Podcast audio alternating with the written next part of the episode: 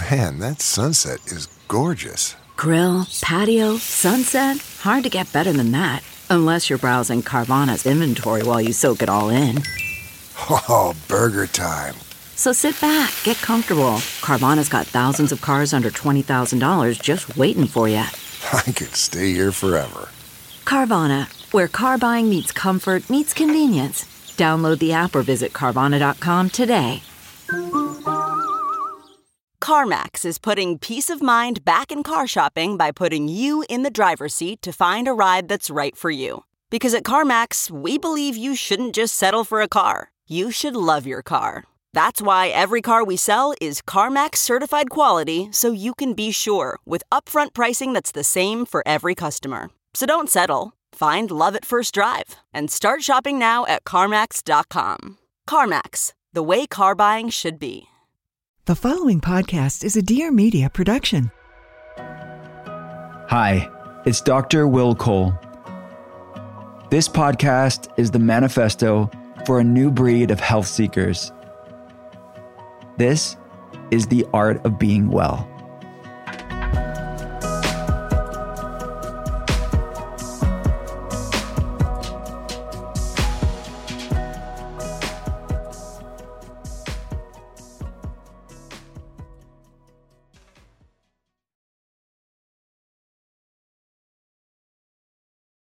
What's up, everyone? It's Dr. Will Cole, and this is The Art of Being Well. I am a leading functional medicine expert. I get to consult people around the world via webcam. I started one of the first functional medicine telehealth centers in the world over a decade ago. And I'm a New York Times bestselling author. I wrote Intuitive Fasting, which is my newest book, and Ketotarian, and The Inflammation Spectrum. If you want to learn more about my clinical work, the telehealth center, the books, and there's lots of free resources there as well, you can check it all out at drwillcole.com. That's D R W I L L C O L E.com. All right, let's get to today's show.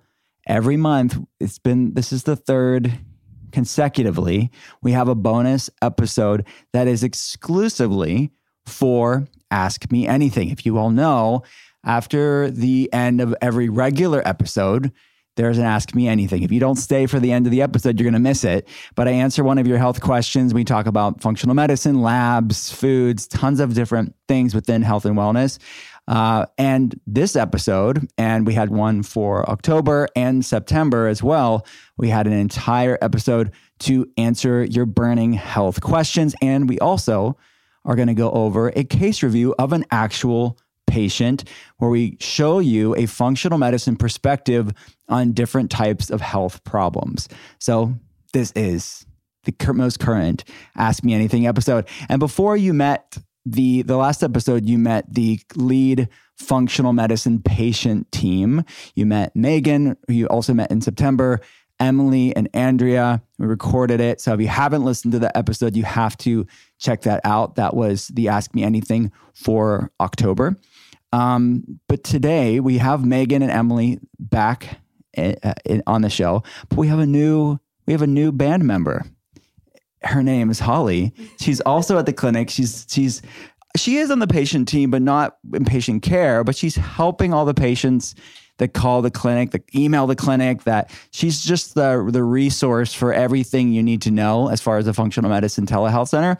So without further ado, I want to introduce you to an amazing human being and friend of mine and just great at everything she does, Holly Hi, friends. Super pumped to be on this end today. Um, you may have talked to me on the phone. We may have emailed back and forth a little bit. You may have met me last week on Will's embarrassing Instagram story where I had severe, severe stage fright.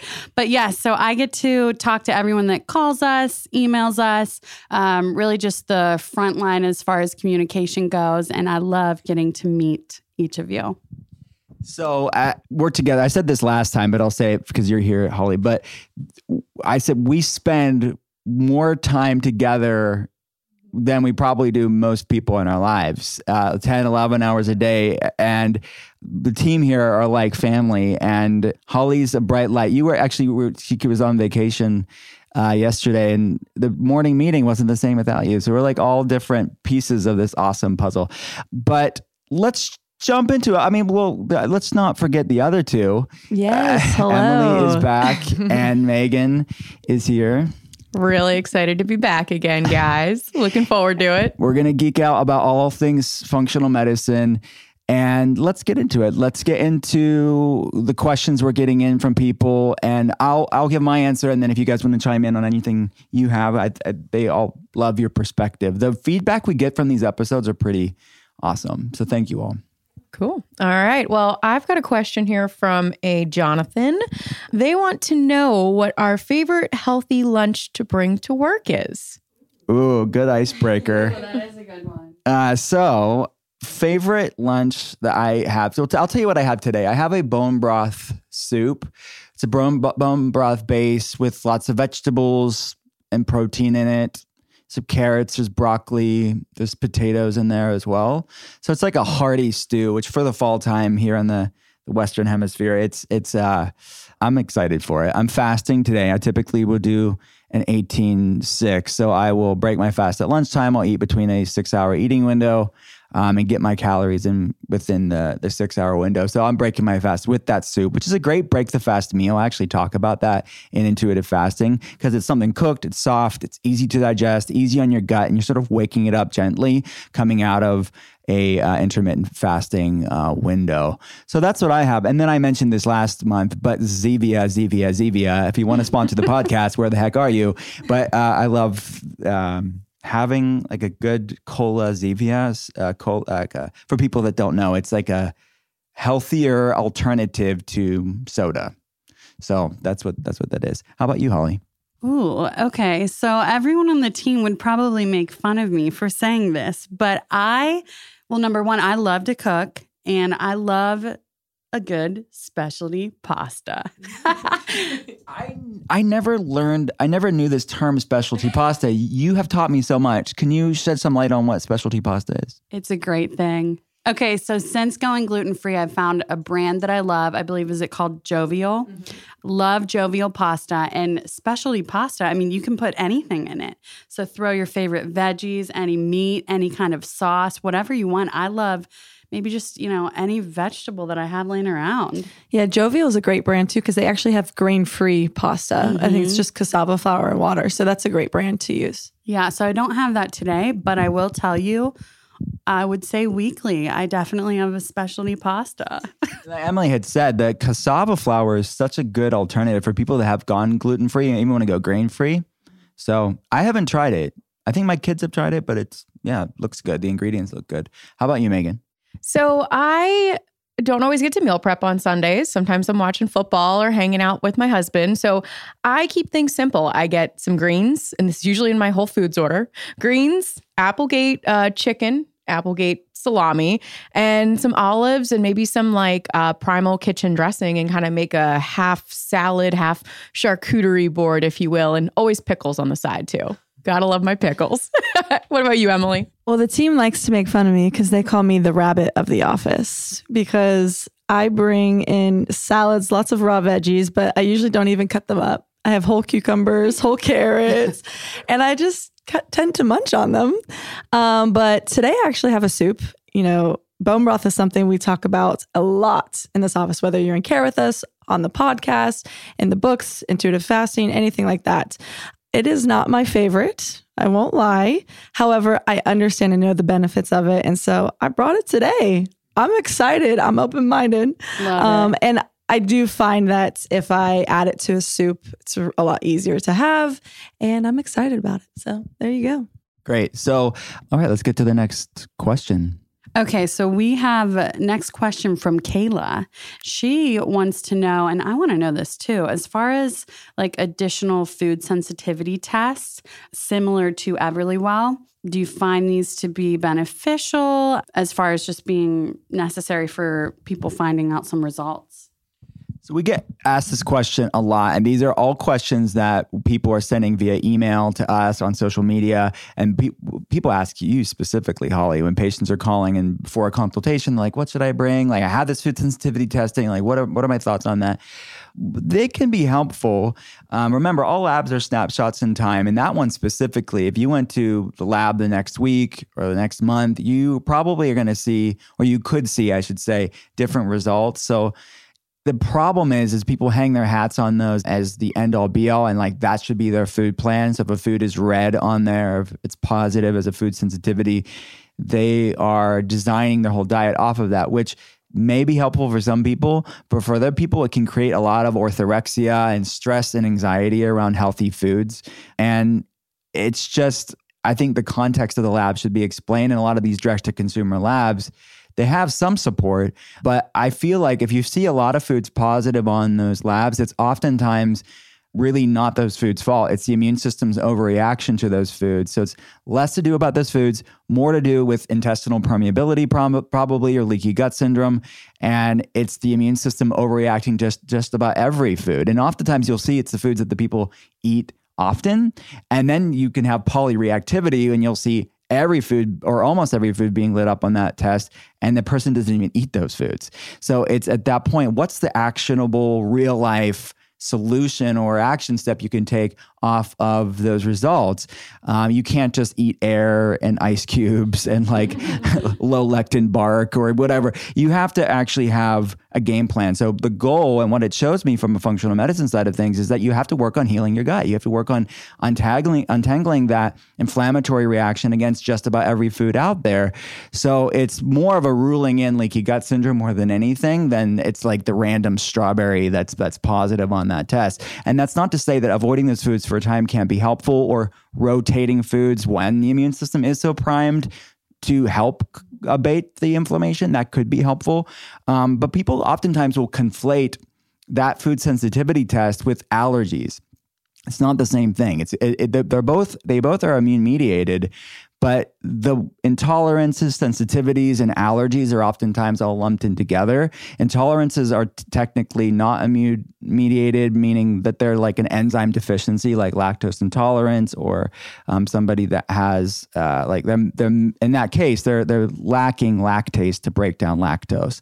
Uh, that is not the same as sensitivities, which is sort of typically a low grade response that you could maybe have some of them uh, some of the food, but not too much of it or too often, because that can drive inflammation levels. And there's definitely a spectrum there as far as the severity of flare ups. And then allergies are oftentimes more severe, um, not all the time, but it's uh, definitely not food sensitivity testing is not the same as a food allergy testing, which are two different things. So I'd be more interested in looking at the landscape of their gut health. But what does the functional medicine team here think? Yeah, I mean, I think you said it best really, if we work on healing the gut, then your body should be able to handle some of these foods that have even shown up before. And we've had times where people come in and like you said, uh, Dr. Cole, that they're kind of reacting and everything is showing up. Even the food medicines that would be gut healing are showing up. And so we can't kind of hang our hat on that and say, can't ever have these foods again, because we've got to use these things to help heal the gut as well. So I think that it can be good information and it's something that we do use at times, but we don't necessarily feel that it's absolutely mandatory or necessary to start someone in care. Yeah, right. Great point. Yeah. A lot of people have heard about the amazing health benefits of apple cider vinegar and want to harness these amazing health benefits of ACV or apple cider vinegar by drinking it. The problem with that is that if you're having apple cider vinegar straight up and drinking it, it can be really hard on your body. It can erode tooth enamel, it can actually burn your esophagus. It's no bueno. I do not recommend that. But way that I do recommend getting apple cider vinegar is when it's in capsule form. That's a great way to harness the amazing health benefits of apple cider vinegar. And that's why I love the apple cider vinegar complex from my friends at Paleo Valley.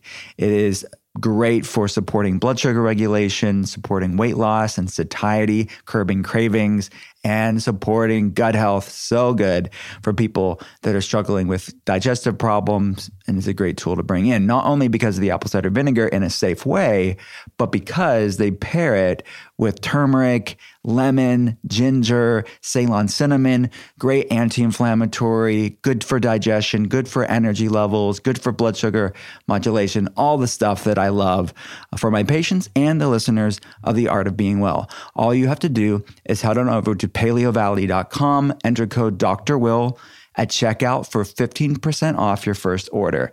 Again, that's paleovalley.com, enter code Dr. Will, that's D R W I L L, and get your 15% off. Did you know that over 1 billion plastic toothpaste tubes are thrown out every year, ending up in landfills and oceans? That's 50 Empire State Buildings worth of plastic every single year. Bite is reinventing personal care by making products that are good for you and good for the planet. Bite's hero product is their dry toothpaste tablets that come in a reusable glass jar and the refills come in home compostable pouches. You can just pop one in your mouth and bite down and brush. It will foam up just like regular toothpaste, but with no plastic tube or messy paste. I am loving these products so much. Plus, they are made with clean ingredients, no harsh chemicals, sulfates, artificial dyes or flavors ever, which are so common in your conventional toothpastes. They are certified carbon neutral, cruelty free, vegan, and palm oil free. All packaging and shipping materials are refillable, recyclable, and home compostable. Bite is offering our listeners 20% off your first subscription order. Go to trybite.com slash Will Cole or use code Will Cole at checkout to claim this amazing deal. That's T-R-Y-B-I-T-E dot com slash Will Cole. So, this next question is from Lauren. And she said, What are the benefits to having genetic testing like a 23andMe test done? And what does it necessarily reveal? Hmm, that's great. So, we you, we look at genetics and functional medicine for many cases. For our patient base, we're dealing a lot with uh, people with different autoimmune issues, different autoimmune inflammatory problems, and it's estimated that for most people, a lot of people, that about a third of their problems are at least in part, a, a third of it is driven by genetics or can, is, is a genetic component to their specific autoimmune problem or brain health issue or hormonal problem. So to ignore the one third is is missing a piece of the puzzle. It's not the majority for most people. Two thirds, the majority of that puzzle is epigenetic. It's it's some lifestyle uh, environmental things that we have some agency over factor, like the foods we eat or the foods we're not eating, stress levels, trauma, chronic infections, things like this that need to be explored. But we have to look at genetics. So uh, the analogy that I use is oftentimes like that mug analogy or that mason jar. Is I t- typically have a big old like mason jar full of tea or electrolytes. So I'll pull it in front of the screen when I'm consulting somebody and show them like some people have massive mason jars. Some people have smaller mason jars. That's your genetic tolerance for stressors. And a lot of our patients tend to have smaller mason jars. They have a lot of these gene variants that kind of shrink that that mason jar size. So they're going to overflow, they're going to hit their tipping point, and that's when problems ensue. That's when flare ups happen, when inflammation is triggered, or the autoimmune problem is active in their life. You can't change your mason jar size. You can't change your genetic tolerance for stressors, but you can change and have control over what you put in it. And that's what we're doing. But we have to look at the mason jar size and what's in that mason jar to understand that person's total puzzle of genetics and epigenetics. So when you're looking at different gene testings and there's different ones. I mean, we could look at the raw gene data from 23andMe. We can look at it, even Ancestry can get us some data. There's other direct to consumer labs out there that can be helpful to understand that genetic side of things. So we're looking at methylation gene variants like MTHFR, the VDR, the COMT gene, the MAO gene, the MTRR gene, the CBS gene. I could go on and on of different SNPs which is an acronym SNP, single nucleotide polymorphism or SNP. And we're looking at that gene variant. Someone can have a heterozygous gene variant. That's one gene variant, and you get a copy from your mom and a copy from your dad. That's a slightly inhibition or decrease in function of that gene speed or ability to make a, a, enzyme that that gene's supposed to be producing. Uh, or you can have a homozygous gene variant, which is even slower than a heterozygous gene variant. So that's like a stop sign. The gene is working, but it's a little bit more sluggish. So someone that has a homozygous gene variant to the MTHFR gene, and there's two different locations at that gene that we're looking at. So the A1298C and the C677T. So all of this just weird acronym numbers and letters that we're looking at geneticists spend their entire career on this stuff.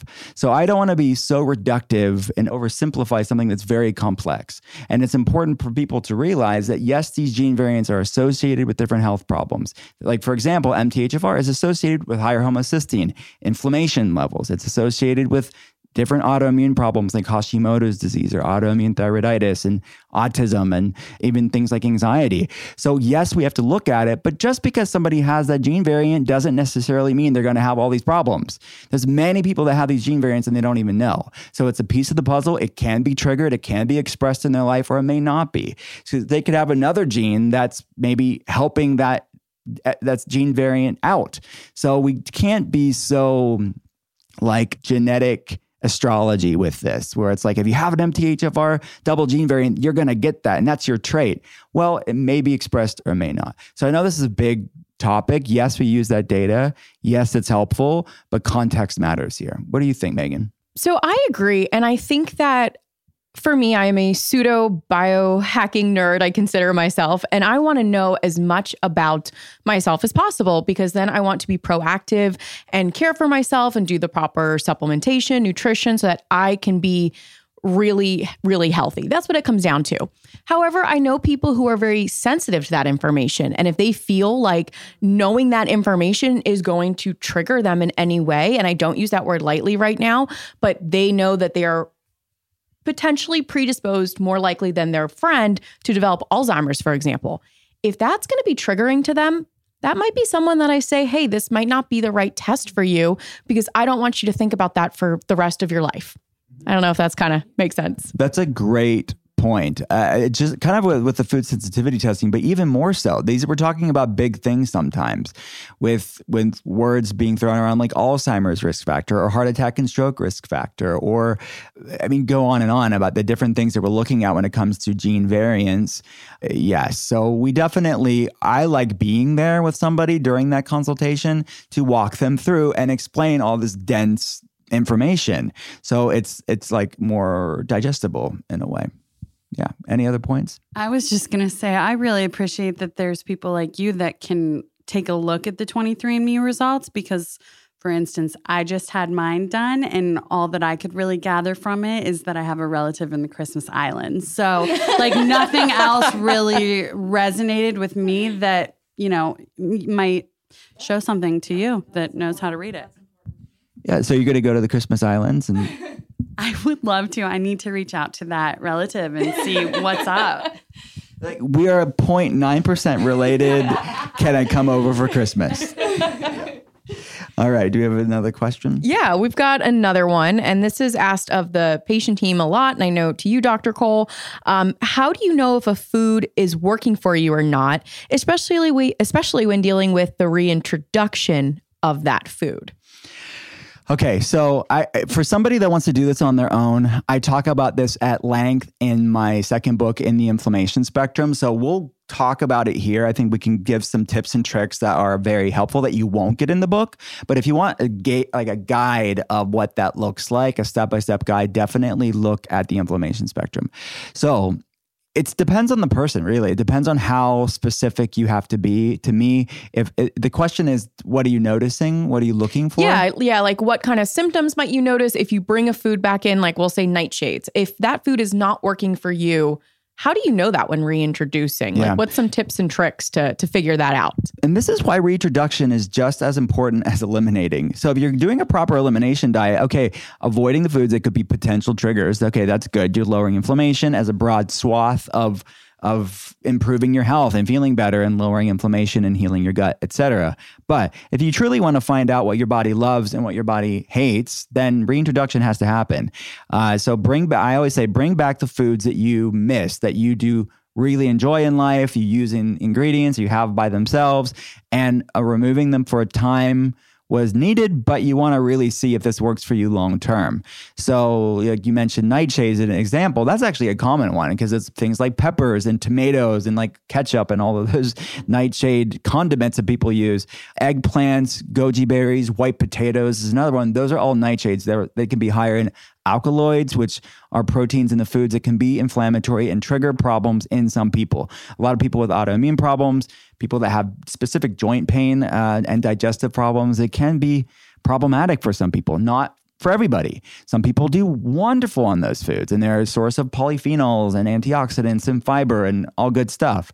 But everybody's different. That's really the heart of functional medicine is bio individuality. So, what I say is start off low and slow. It, you have a little bit of it, and then you wait a couple of days. You don't. You want to mitigate variables as much as possible. You can't control every variable under the sun because we we still have to look at stress and sleep and someone's relationship with that food.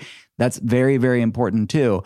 But you're mitigating variables as much as you can to start off with a low amount, allowing a couple of days to, to pass and notice an increase of any of your symptoms. So, could it be a joint pain for somebody? It could be digestive symptoms for another person. It could be neurological symptoms for the next person. It could be brain fog, fatigue, things like this need to be looked at. And that's why journaling and writing it down can be very helpful when you are doing reintroduction. What do you think? Yeah, so something that we really like to talk about when entering this stage with our patients is that this is a very mindful process.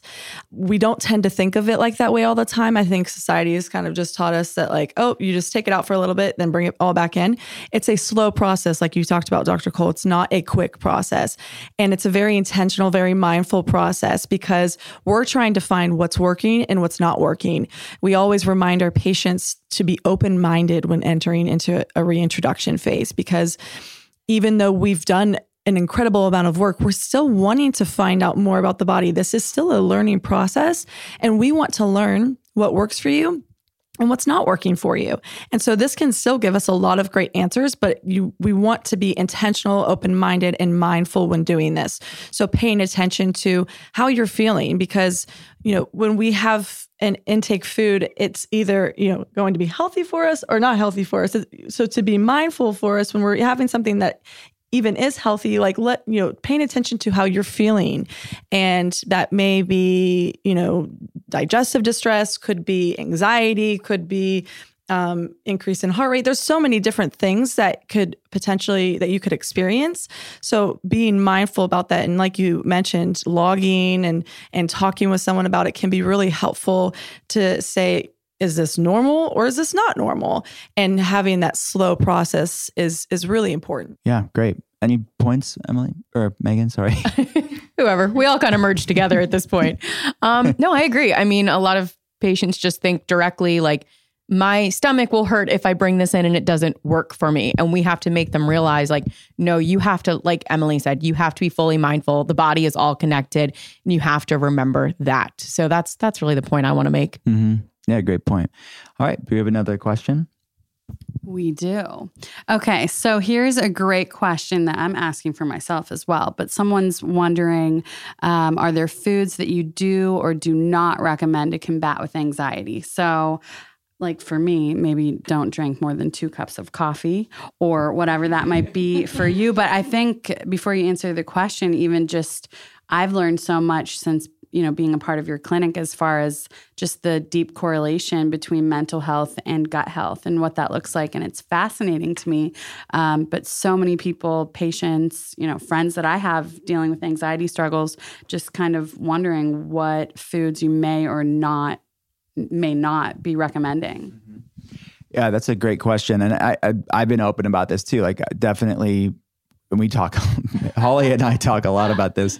Is is anxiety? Is anxiety? It's like I'm prone to that too. I have a double MTHFR gene variant. I know that is a part of it, right? For me, it's not the entirety of it, again, but it's about a, a third of the factor, and I have to be extra diligent with supporting my brain health because mental health is physical health, something we talk a lot about, and your gut health and many other components of our physiological physical health impacts brain health impacts mental health.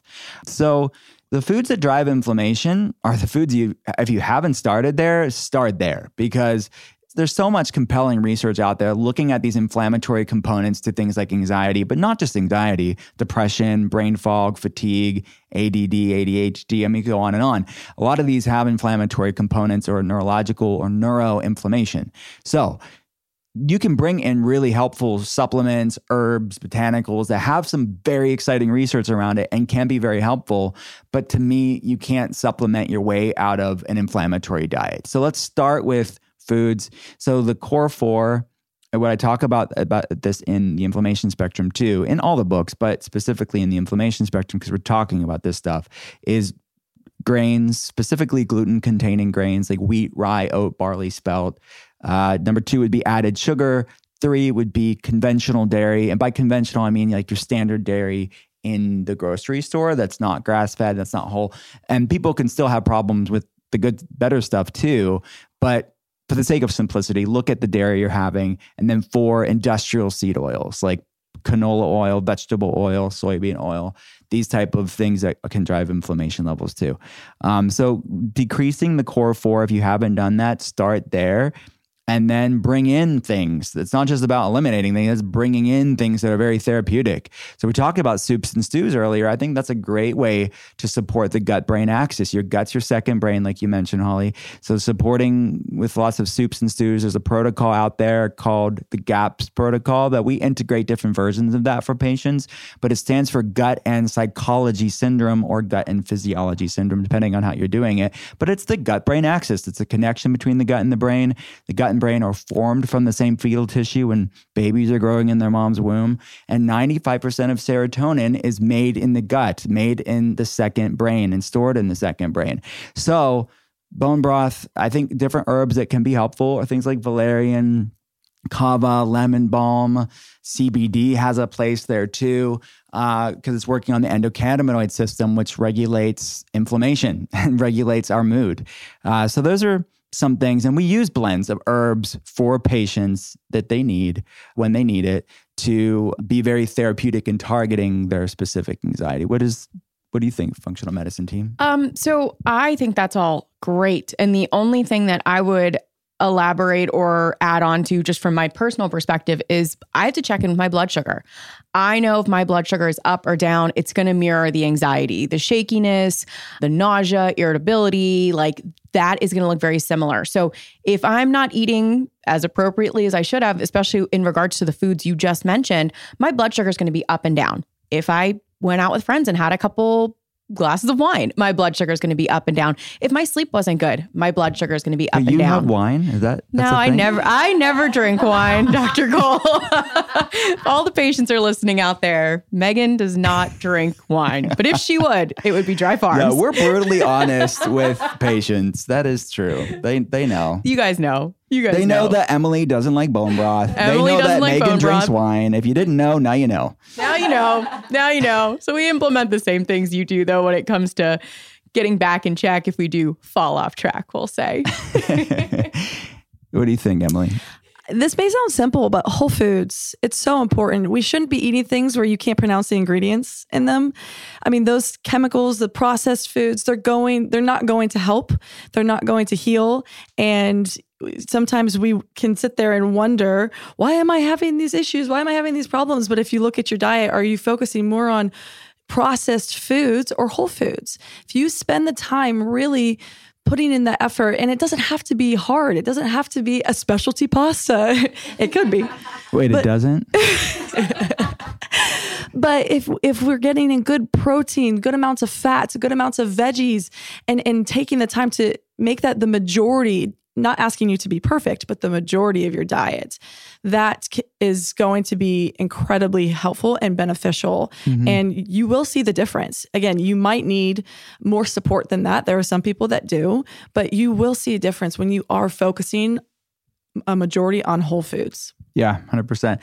Uh, and in the case review, we're going to talk a little bit about uh, some other tools that are not food, that are not natural medicine supplement based, that we've seen very, very successful in relationship to this patient case that we're going to talk about. Dosist Health offers an advanced assortment of plant based CBD products designed to help address specific needs like sleep, calm, and relief. If you're like me and many Americans, who can struggle with sleep sometimes, or you're looking for a little less anxiety in your day, you'll be very excited about Dosist Health's latest additions to their product lineup new CBD Plus gummies. The Dosist Health Sleep Gummies in Blackberry Lavender will quickly become your bedside go to. With a powerful blend of CBD and slumber inducing CBN, these gummies are both delicious and fast acting to help you get the Z's you've been looking for. The Dosist Health Calm Gummies and Lemon Balm Citrus help melt the stress away. With a precise blend of CBD and CBG, these fast acting gummies help lower the volume and brighten your day. All Dosist Health gummies are vegan, non GMO, and made with natural flavors.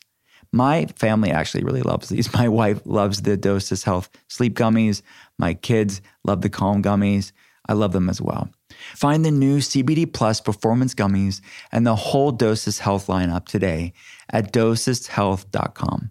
Use promo code Will Cole for 20% off your first purchase. Again, that's dosisthealth.com, D O S I S T health.com. Use code Will Cole for 20% off now through the end of the year. The trillions of beneficial bacteria in your gut are crucial to your overall health. They break down food, teach your body how to recognize threats, and supports your optimal immune strength and your digestive health. But uh, unfortunately, there's a lot of things that can mess up your gut health, like stress, just one round of antibiotics, poor food choices, exposure to chemicals like glyphosate, or a viral infection. That's why I'm a big fan of Just Thrive Probiotic. They are brilliant. I love them so much. Just Thrive Probiotic is vastly different because of one word survivability. Most probiotics actually can die before they even get to your gut. Even the supposedly special probiotics in the refrigerated section are, in effect, dead on arrival. If you think about it, your body temperature is 98.6 degrees Fahrenheit. If they're in, living in a fridge to be fully intact, how the heck are they going to survive 98.6 degrees? Just Thrive Probiotic is different because their proprietary strains are designed to survive, get through your digestive tract so they can actually get to work supporting your gut health and supporting your immune system. I love them so much, and they are offering you 15% off today. Just go to justthrivehealth.com, use promo code WillCole at checkout for 15% off. Again, that's justthrivehealth.com. Use promo code WillCole at checkout to get 15% off today to start supporting your gut and immune health. I know a lot of people out there like, what other supplements, if you are got the food down or at least moving in the right direction. Some other supplements that we've seen good success, passion flower can be good. You can get some of these things in teas. Uh, yeah, and adaptogens. Yeah, I was going to say this. So we have the brain adrenal balancer at drwillcole.com. It's a blend of some amazing adaptogens, which helps to calm anxiety and support the brain adrenal axis, the hypothalamic pituitary adrenal axis. So things like ashwagandha, rhodiola. You can look at the blend of the brain adrenal balancer for for if people want to you know lean into these things. And number two would be holy basil or tulsi can be great. You can get it in tea form, but we also have it blended in holy youth, which is at drwillcole.com as well. All good tips. Love it. Is that the last question? Yeah. Yeah. You ready for the case review? Let's get into the case review. It is happening. So, this is a patient of ours. She lives in LA and she was born in 1987. I, let me just say this real fast. That last month, you guys have to go back and listen to last month's Ask Me Anything because we had this hysterical moment, which I don't think was fully caught on the audio. Is that Andrea, who's one of the functional medicine team, patient team, she gave the patient's uh, she gave the patient's date of birth, and then there was this dramatic pause, and you can just all see us looking at her. I mean, you can't see it, but we were all looking at her like, okay, waiting, waiting, waiting. What are you going to say? But and she, we just started busting up laughing because she, in her mind, she was like, Am I giving too much away to be HIPAA compliant? Like, I can't give too much information. She was thinking, Can I even give their date of birth? Yes, we can give their date of birth. But, anyways, I want to give you date of birth just for reference of what type of patient she is. So she's born in 1987. Uh, she was doing a lot of good stuff for health, like most of our patients, if not all of them, is that they eat very clean. They are eating way better than most people are, and they're taking good supplements that make sense on the clinical level, but they're still struggling. They're probably better off than they would be if they weren't doing all these things, but they're still spinning their wheels. And she specifically was very much sadly spinning her wheels because she was in a bad place when we met her. She was going through different autoimmune problems, and it, her doctor said it looked like lupus, but she never got any clear answers on that. Some doctors said it did, some doctors said it didn't, because these things are oftentimes hard to diagnose and they're so reactionary to the point where you know it's about four to ten years prior to that diagnosis when things were brewing on this autoimmune inflammation spectrum so for her she just didn't get any clear answers and that's honestly something that we hear a lot is like oh this doctor said this and then this doctor said didn't said that wasn't true so no matter where you're at on this inflammation spectrum, these are the people that we have a passion to help. Um, she's going through hormonal problems, acid reflux issues, digestive problems, sleep issues, extreme fatigue, autoimmune flare ups. I'm just reading her chart here.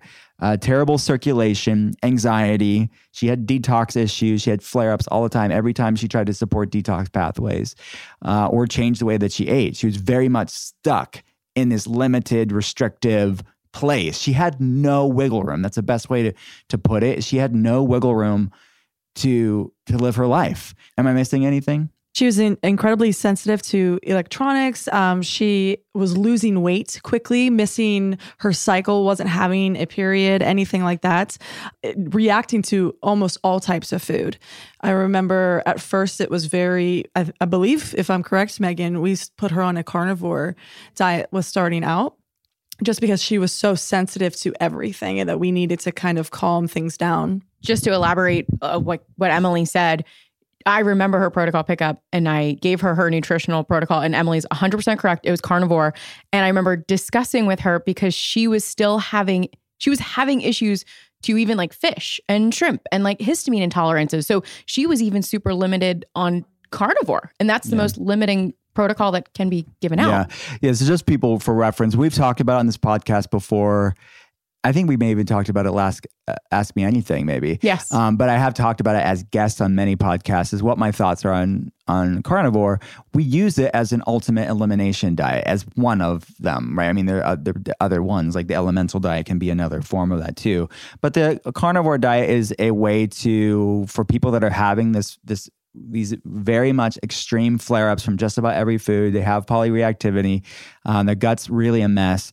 Uh, and we use it temporarily to calm, untangle the inflammation. And then we do a slow, systematic reintroduction. It's not meant to be done forever and ever for most people.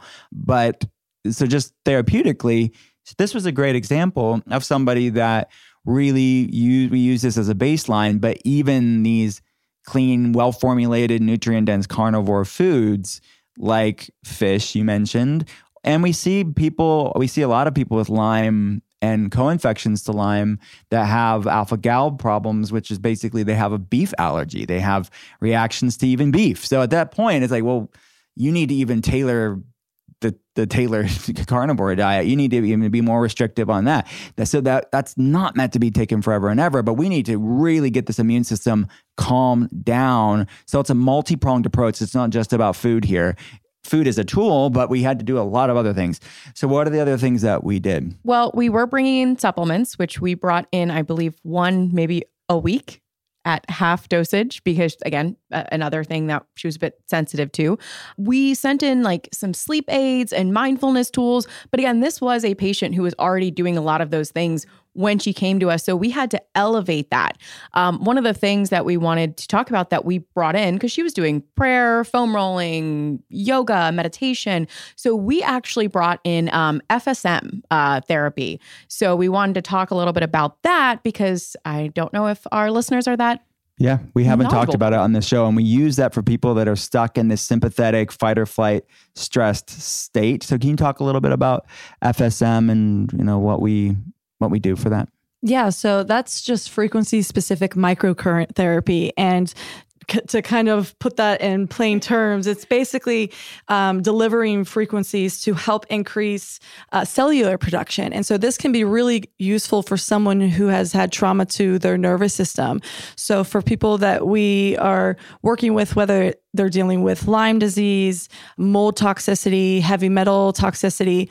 Sometimes when we have someone come in who, if they're so incredibly sensitive to our supplement protocols, food protocols, that they're reacting to everything. And even after we've titrated down, they're still having trouble getting that in, we can use a therapy like FSM to help calm the central nervous system. So that way we can help calm that fight or flight response. So it's really, really a great tool for that. She's still doing it. Um, and she kind of gives us progress reports because we basically what we do is we refer out to that. We provide them with a directory to find someone within their area. And so she has gone and, and is working with a practitioner, but we're kind of work partnering with that and kind of staying updated on it. But she has seen a great improvement within two sessions. Mm-hmm. And uh, she actually, because you can have some die off symptoms with that too. However, again, that's kind of where we've partnered with her and her practitioners to help work Mm-hmm. through those. But she's seen a lot of improvement. Yeah, and what was great is that we got her stabilized before the FSM, but she was stuck at a plateau. So she was leaps and bounds better. And I'll read a letter even before she really started FSM, or maybe right at the beginning from her rheumatologist. But what I wanted to touch on as well is the supplement low dosages that you mentioned, Megan, is that we get people better if, if they're we need to meet their body where it's at where they're at. So we, if we have patients on one drop of everything and if they're consistent with that we can be consistent and and steady with it we can get them better. And for her we could not titrate up. So that's why a lot of these right. sensitive patients that when we start these core things, even before different adjunctive therapies like FSM or DNRS, we get the core detox pathways and Right. antimicrobial and gut health and inflammation levels down to create some resilience. And then from there, we lean into these other therapies that are complementary to what we're doing in functional medicine.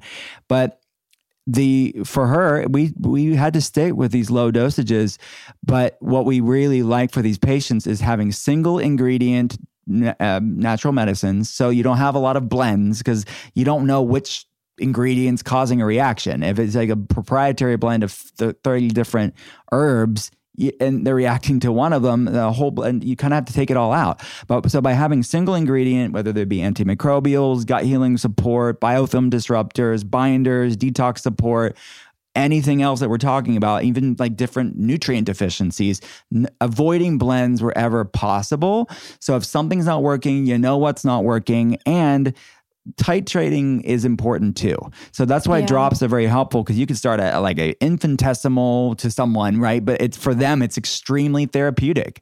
And if you're flaring up with a drop of something, a that's a high quality thing, mm-hmm. which we, we really what we really like, but it allows us to titrate up low and slow for these people so you can get progress because a lot of these people are so frustrated because they're taking all these supplements and they're like what the heck? I don't even know what's working for me and i'm not getting anywhere. So we can really fine tune what are the needle movers for you? What are the things that are going to make you feel better and heal Yeah, I, and I believe you spoke on this last episode, bonus episode, but she was a perfect example of someone that you could not push through those die-off symptoms. You could not push through those Herx, Herxheimer response. Sometimes we think like, oh, I just need to push through this. She was a perfect example of no, we cannot do this. We need to titrate down, even if it's one drop at a time, and it worked for her. I mean, we that really helped with bringing in good um, binder supports and different things like that. That really helped open up detox pathways once we started that, she actually got her cycle back. I remember she was able to gain some weight back, was able to get her cycle back. So things were really, really helping by taking that approach. Sometimes we think that that can slow healing down and, and really stop things. But for her, it only helped her body respond a lot better. That's a great point. Is that and all this came before we even started the things like FSM and the other things she had to do. So there's a lot of foundational stuff we had to work on for her. But then it was like, okay, you're 80% better, you know, you're significantly better, but you're stuck at a plateau. And that's when when you even deal with that chronic infection, you get the immune system improved. But she was in that traumatized, sympathetic fight or flight state for a long time.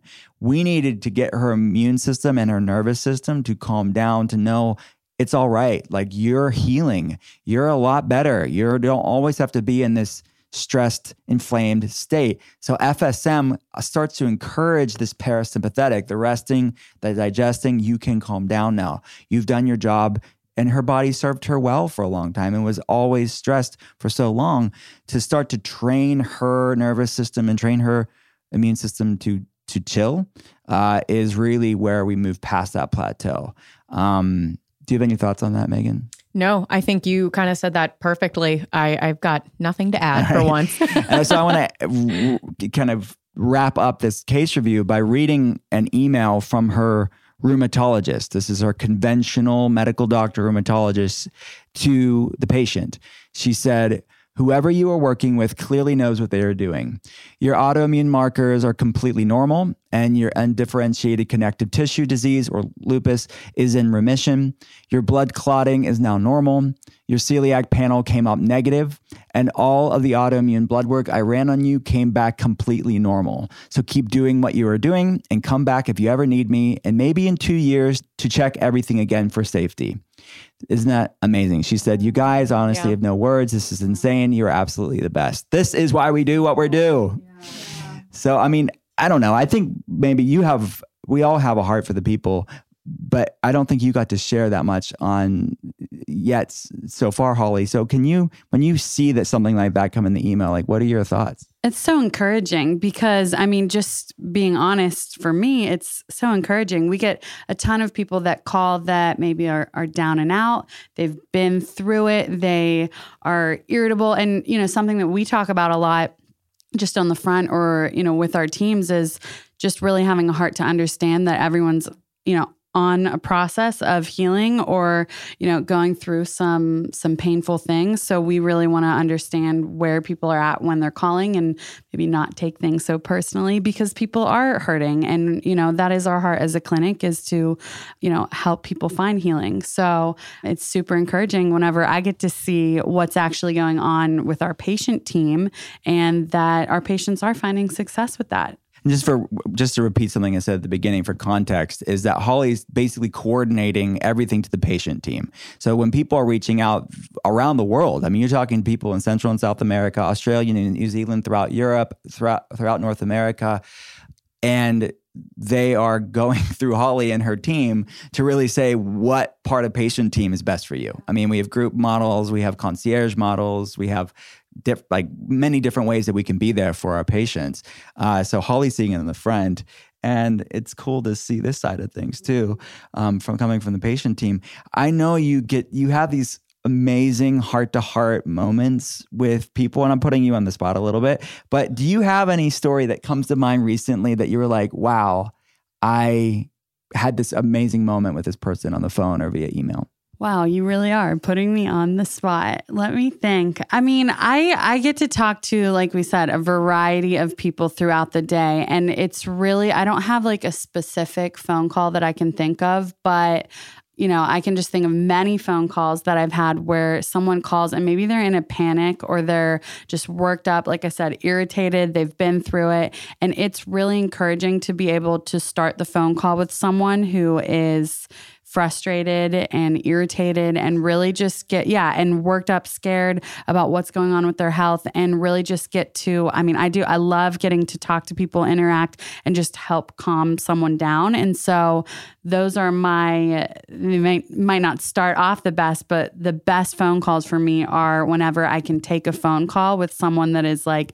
10 out of 10 upset and end the phone call feeling like they're like my best friend essentially. So i really do enjoy that It is. That's why I, I that question came to mind because I was like, I hear Holly shouting through the clinic. I had the best phone call with so and so. But that's such a that's such a good response to, and it's so true because we do consider our patients family and friends, and I think that that's really important. We have a front office team, and I, our whole team like this. Whether you're front office, patient marketing, we we pray for our patients. We consider them family. We really um, are encouraged when they're encouraged, and you know our hearts are hurting for them when they're hurting. And so I think it's something that we don't take lightly, and I'm glad that people can see that and understand that because we don't on any end of that. So, this was an, another amazing episode. Thanks for joining us, Holly. Yay, this is awesome. Hopefully, you'll have me back. Uh, if not, I'll just open the door and shout a little bit. hey, would it come on the next podcast episode? Yes, of course, you'll be back. So, if you want to learn more about our clinical work, all the stuff we're talking about, you can check it all out at drwillcole.com. That's D R W I L L C O L E.com.